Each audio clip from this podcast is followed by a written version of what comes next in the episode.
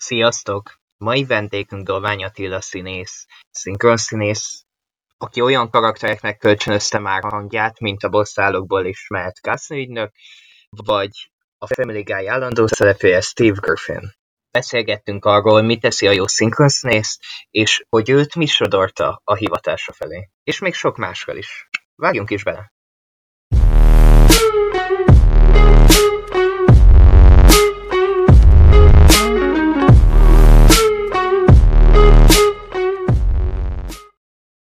Mi sodorta a színészet felé? Hogyan lett színész? Hát ez egy elég bonyolult és hosszú történet. Én matek szakos tanároknak a gyereke vagyok, és gyerekkoromban elég sokat jártam csak úgy hobbiból szavaló versenyekre.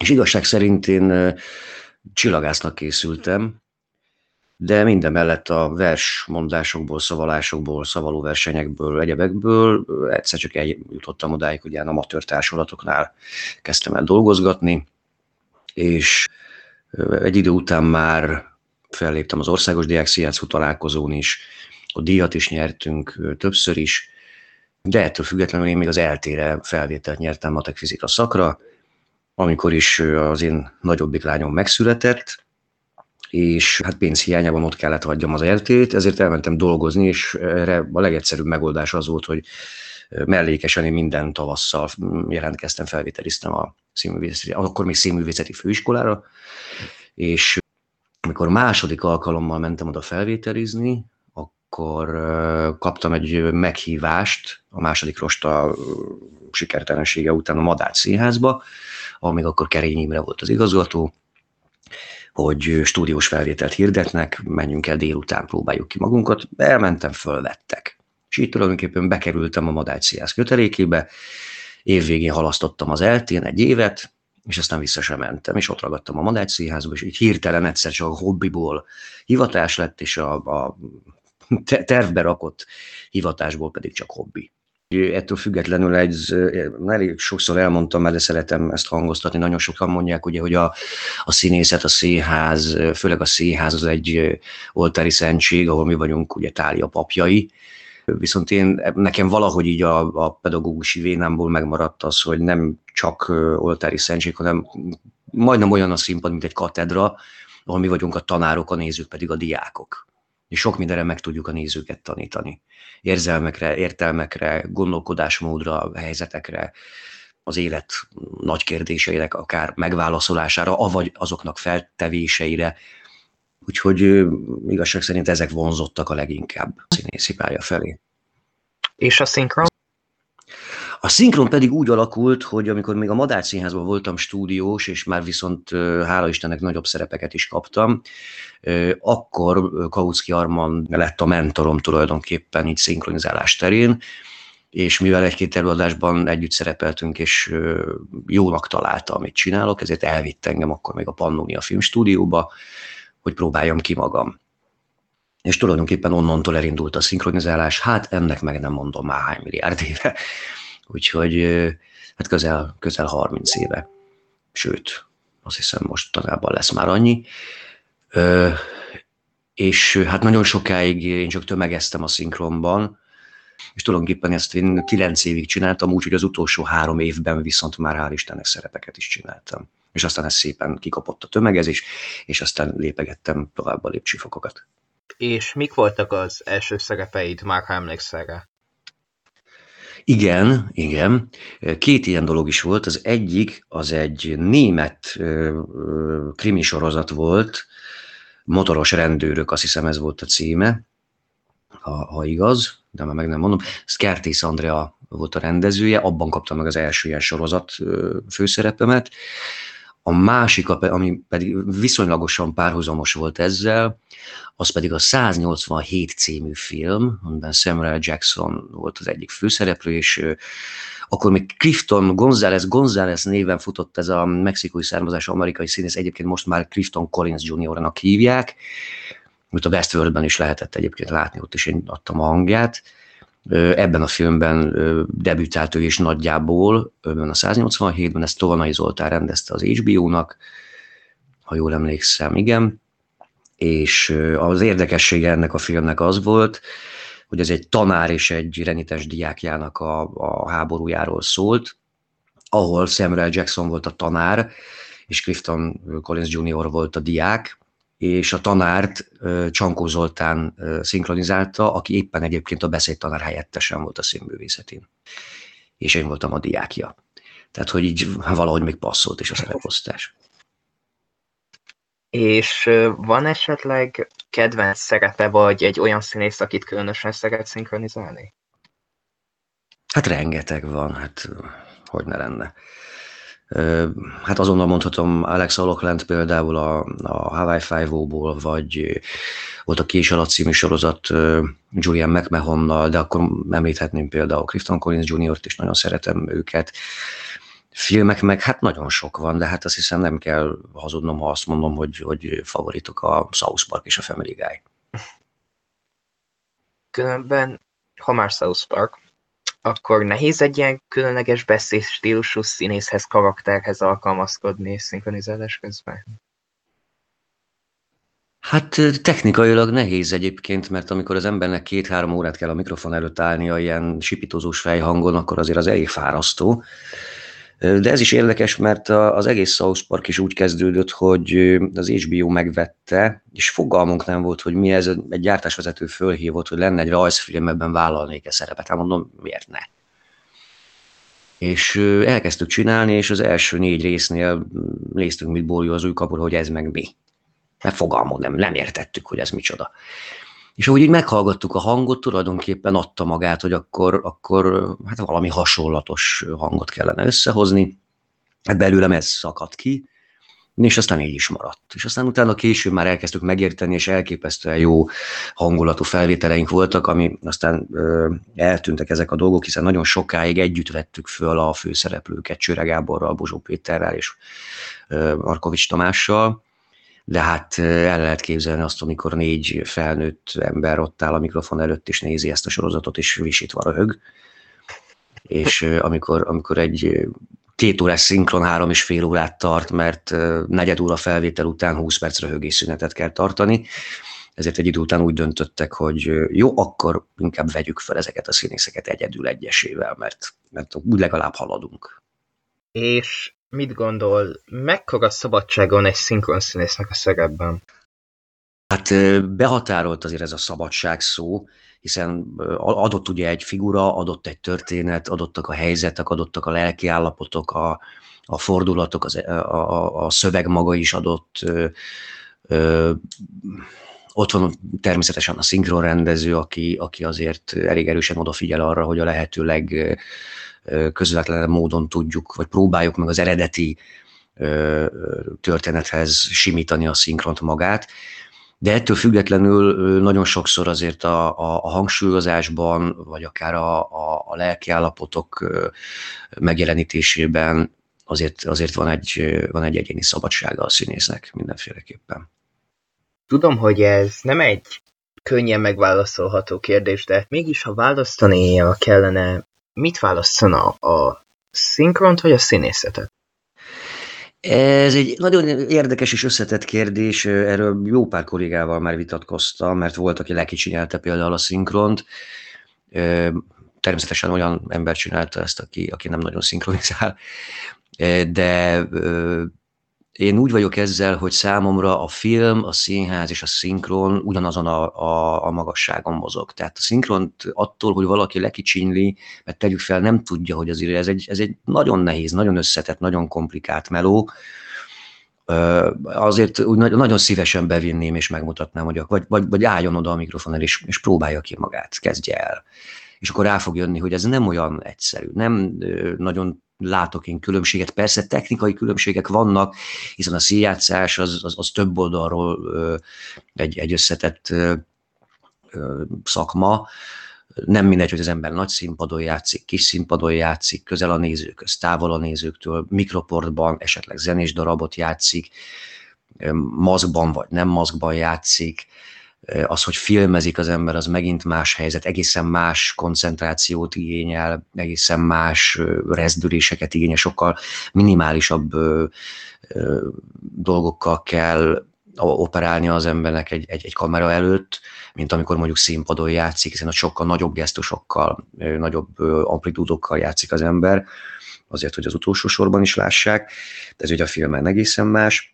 A szinkronban pedig pont az a furcsaság, hogy ott az embernek a hangjával kell eljátszania tulajdonképpen mind azt, amit egyébként színpadon és filmen az egész arcával, testével, hangjával együtt tudja megcsinálni. Tehát ott konkrétan kilőjük a képet, kilőjük a, a színpadot, és marad a hang. A szinkron szerintem semmivel sem ö, ö, könnyebb, vagy, vagy, vagy lebecsülendőbb, mint akár a, a színpadi, vagy a, vagy a filmes színjátszás. Az előbb említett a Sparkos példán kívül volt valamilyen különleges eset valam, a szinkronizálás közben egy ilyen esemény, ami miatt emlékezetessé vált az a munka? Ó, hát nagyon sok van, hát volt egy forradalmian elképesztően 360 vagy 80 vagy 400 részes mexikói sorozat, amiben Karácsonyi Zoltánnal voltam párba rakva, amiben kette voltunk főszereplők, és hát sajnos egy idő után az ember azért ezeket nagyon meg tudja unni. És úgy körülbelül a, nem tudom, már 250-280. résznél már annyira untuk magunkat, hogy megbeszéltük a rendezővel, hogy ha ne adj Isten véletlenül bakizunk, akkor ne állítsák le a felvételt, hanem mi majd elkezdünk improvizálni, és elkezdünk ökörködni a saját szórakoztatásunk véget. Úgyhogy ebből aztán születtek olyan, olyan elképesztően idióta felvételek, amiket aztán a hangmérnök fogta magát, és magánszorgalomból összevágott, és felrakott az internetre. Talán meg is van egy-kettő, nem tudom. De hát, de hát űrület volt. Hát, és sőt, volt olyan is ugyanabban a sorozatban, amikor annyira untuk magunkat a rendezővel, hogy az én figurám, mint főszereplő, az beszélgetett éppen egy árubeszállító figurával, és mondtam, hogy hadd csinálja már meg azt is, ne egy tömeges csinálja meg, majd én azt is megcsinálom. És egy egészen más hangon beszélgettem saját magammal, úgyhogy aztán ez senkinek nem tűnt fel, és le is ment adásba. Úgyhogy voltak ilyen sztorik, nem is egy. És melyik volt a leghosszabb szinkron szerepe? Hát ha azt vesszük, hogy South Park is Hát a South Park és a Family Guy az a mai napig megy. Tehát ezek a, a, South Park az több mint 20 éve megy, a Family Guy is már több mint 13 éve vesszük. Mm. Tehát ezek folyamatosan hosszúak. Az, hogy most számszerűleg hány rész, hát ezeket nem tudom fogalmam sincs. Nem is Sokszor arra sem emlékszem, hogy tehát nagyon sokszor kérdezik tőlem, hogy mikben szinkronizáltam, nem tudom megmondani őszintén szólva. Egy-két olyan dolog valóban van, vagy mit tudom, én tudok így hirtelen hasraütve a 36-35-öt felsorolni, hogy, hogy megelőtetem magam. De hát van, hogy egy nap alatt három-négy különböző filmet föl kell venni, és amikor este hazaérek, valahogy nem emlékszem rá, hogy reggel már mivel kezdtem. Most a járvány ellenére dolgozik valami, már ha ez publikus?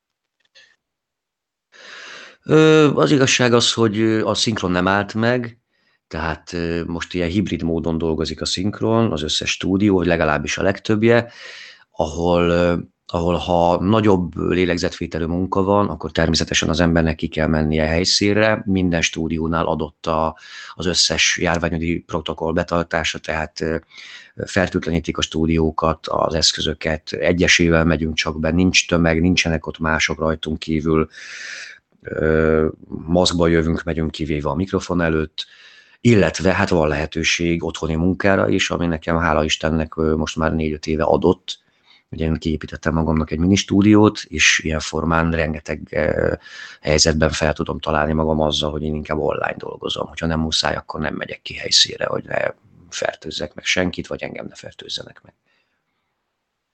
Milyen a járvány alatt színésznek lenni? Hát ez sok mindentől és sok mindenkitől függ, kinek mi. Részemről én már egy kicsikét lenyugvó félben vagyok, én nem mondom azt, hogy engem fejbe vágott volna ez az itthon üldögélés. Persze hiányzik a színház, a film az végül is annyira nem mert, mert forgatni, azért kikijárogattam. Éppen most néhány nappal ezelőtt csináltam egy, egy független filmet, ami majd internetre fog menni idővel de erről nem mondhatok többet. Hát érdekes, érdekes. Annyiból, annyiból érdekes így a járvány alatt, hogy az embernek rengeteg ideje van olvasni.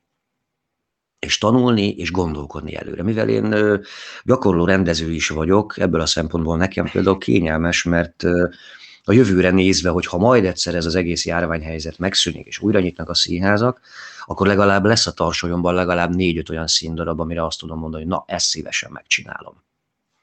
Úgyhogy ilyen szempontból én nekem nem olyan vészes. Az a, az a, az a rossz benne, hogy, hogy az ember érzi, hogy jóval-jóval kevesebb a munka. És ez, ez, ez nem túl jó. Mit tanácsolna azoknak, akik szinkronizálni szeretnének? Akik teljesen amatőrként belevágdanák a szinkron világába? Hát vannak tanácsaim. Az egyik például az, hogy én óva intenék bárkit attól, hogy szinkron iskolába menjen. Tudnélik, ez egy elsősorban gyakorlati szakma. Egy szinkron iskolába horribilis pénzeket kifizetni azért a három max négy hónapért, hogy ott állítólagosan elmagyarázzák, hogy hogyan kell szinkronizálni, majd utána abban a hitben ringatni magunkat, hogy jaj, mi elvégeztünk egy szinkroniskolát, és akkor majd megyünk és hívnak dolgozni, nem érdemes. Ez nem így van. Ez nem is fog így megtörténni. Ebben a, ebben a szférában, a szinkron szakmában ebben nagyon sokat nyom alatban például a szerencse is, mint hogy egyébként az egész színészi pályán, de kétségtelen tény, hogy alapvető adottságokat tudni kell az embernek magáévá tenni, tehát azért tiszta beszéd, tudni kell folyékonyan olvasni, blattolni, ha arról van szó, tehát ugye azt jelenti a blattolás, hogy az ember meglátja a szöveget teljesen idegenül, és azonnal el tudja olvasni jó központozással, jó hangsúlyokkal, még ráadásul hozzá is tesz valami fajta ö, ö, érzelmi vagy hangulati dolgot, és ezt ugye rögtön akár elsőre meg lehet tenni, vagy meg kell tenni, de ez mind-mind gyakorlat kérdése. Tehát én azt mondanám, hogyha valaki ezzel szeretne foglalkozni, akkor keressen stúdiókat, gyártásvezetőket, rendezőket, jelentkezzen be, adja le az adatait, és kezdjen el ugyanúgy, mint ahogy én, tömegezni, járni, igenis nézni, figyelni, hogy mások hogy csinálják, kipróbálni magát, és majd ki fog derülni, hogy tud-e annyira koncentrálni, van-e olyan jó ritmusérzéke, mert ezeken nagyon-nagyon sok múlik a szinkronban, valóban tudja-e használni a hangját annyira, azért nagyon fárasztó tud lenni napi 6-7 órában ott állni egy mikrofon előtt és, és folyamatosan beszélni. Odafigyelni arra, hogy az embernek a hangja az, az, az éppen maradjon, az ne fáradjon el, jól kell tudni levegőt venni, tehát légzés technikában nagyon-nagyon sok minden fontos. Úgyhogy én, én azt mondanám, ezeket kell fejleszteni, ezekkel kell foglalkozni. Azt mondom, tényleg nem ajánlom, és, ne, és nem, nem a kollégáim és a, és a szinkroniskolák dolgozó emberek ellen szeretnék én beszélni, de úgy gondolom, hogy ezt nem lehet három-négy hónap alatt megtanulni, vagy, vagy eljutni valahová, valamilyen szintre, ezekhez évek kellenek. Én, én, én azt mondom, hogy közel két-három év kell gyakorlásban, hogy az ember eljusson egy olyan szintre, ahol már azt mondhatja, hogy valóban alkalmas nagyobb szerepek szinkronizálására is. Így a streaming szolgáltatók korában, ahol most sokszor elhanyagolják ezt, mit gondol a szinkron jövőjéről? Én biztos vagyok benne, hogy a szinkronnak ah. volt, van és lesz is létjogosultsága. Annak ellenére, hogy streaming szolgáltatások vannak, tudni, rengeteg olyan ember van, aki szerintem nem is egy esetben háttérnek használja akár az online felületeken futó filmeket, akár a televízióban lévő dolgokat, és ilyen formán még ha, ha tud is egy-egy nyelvet, én azt mondom, hogy ha ha, hiszen az animéknek is, meg például a, a, mondjuk a török sorozatoknak, ha most így ki akarunk emelni valamit, elég nagy nézettsége van, és nagyon nagy a, a kor rátája. Tehát ezt nem mondhatom azt, hogy csak a, az idősek néznek török sorozatokat. Most gondoljunk bele abba, hogyha nem szinkronizálnánk török sorozatokat, avagy nem szinkronizálnánk le japán animéket. Akkor mindezt élőben kellene eredetiben hallgatni. Ember nem nézné meg, maximum felirattal, de attól még nem fog tudni megtanulni nyelveket, hiszen, hiszen én mindig is azt mondtam, és háborúztam ez ügyben is egy pár évvel ezelőtt, hogy először az embernek az anyanyelvén kell jól beszélni, az anyanyelvét kell jól megtanulnia ahhoz, hogy aztán bármelyik másik nyelvbe bele tudja vágni a fejszét, kivéve, hogyha két nyelvűként születik, és, és már alapvetően van egy, egy másik nyelvvel való szinte anyanyelvi szintje, de én biztos vagyok benne, hogy a szinkronnak lesz jövője, hogy milyen szinten, az már egy külön kérdés, tehát hogy nem biztos, hogy megmarad abban a, abban a szegmensében, amiben eddig volt az elmúlt 80 akárhány év alatt, mert ugye szinte mindent leszinkronizáltunk. Nem vagyok ellene sem az eredeti hangon hallgatandó filmeknek, sem annyira a feliratos filmeknek sem, de szerintem a feliratos filmeknél igazából maximum az dobja meg a, a, a történetet, hogyha az ember nem érti a nyelvet, hogy hallja az eredeti hangokat.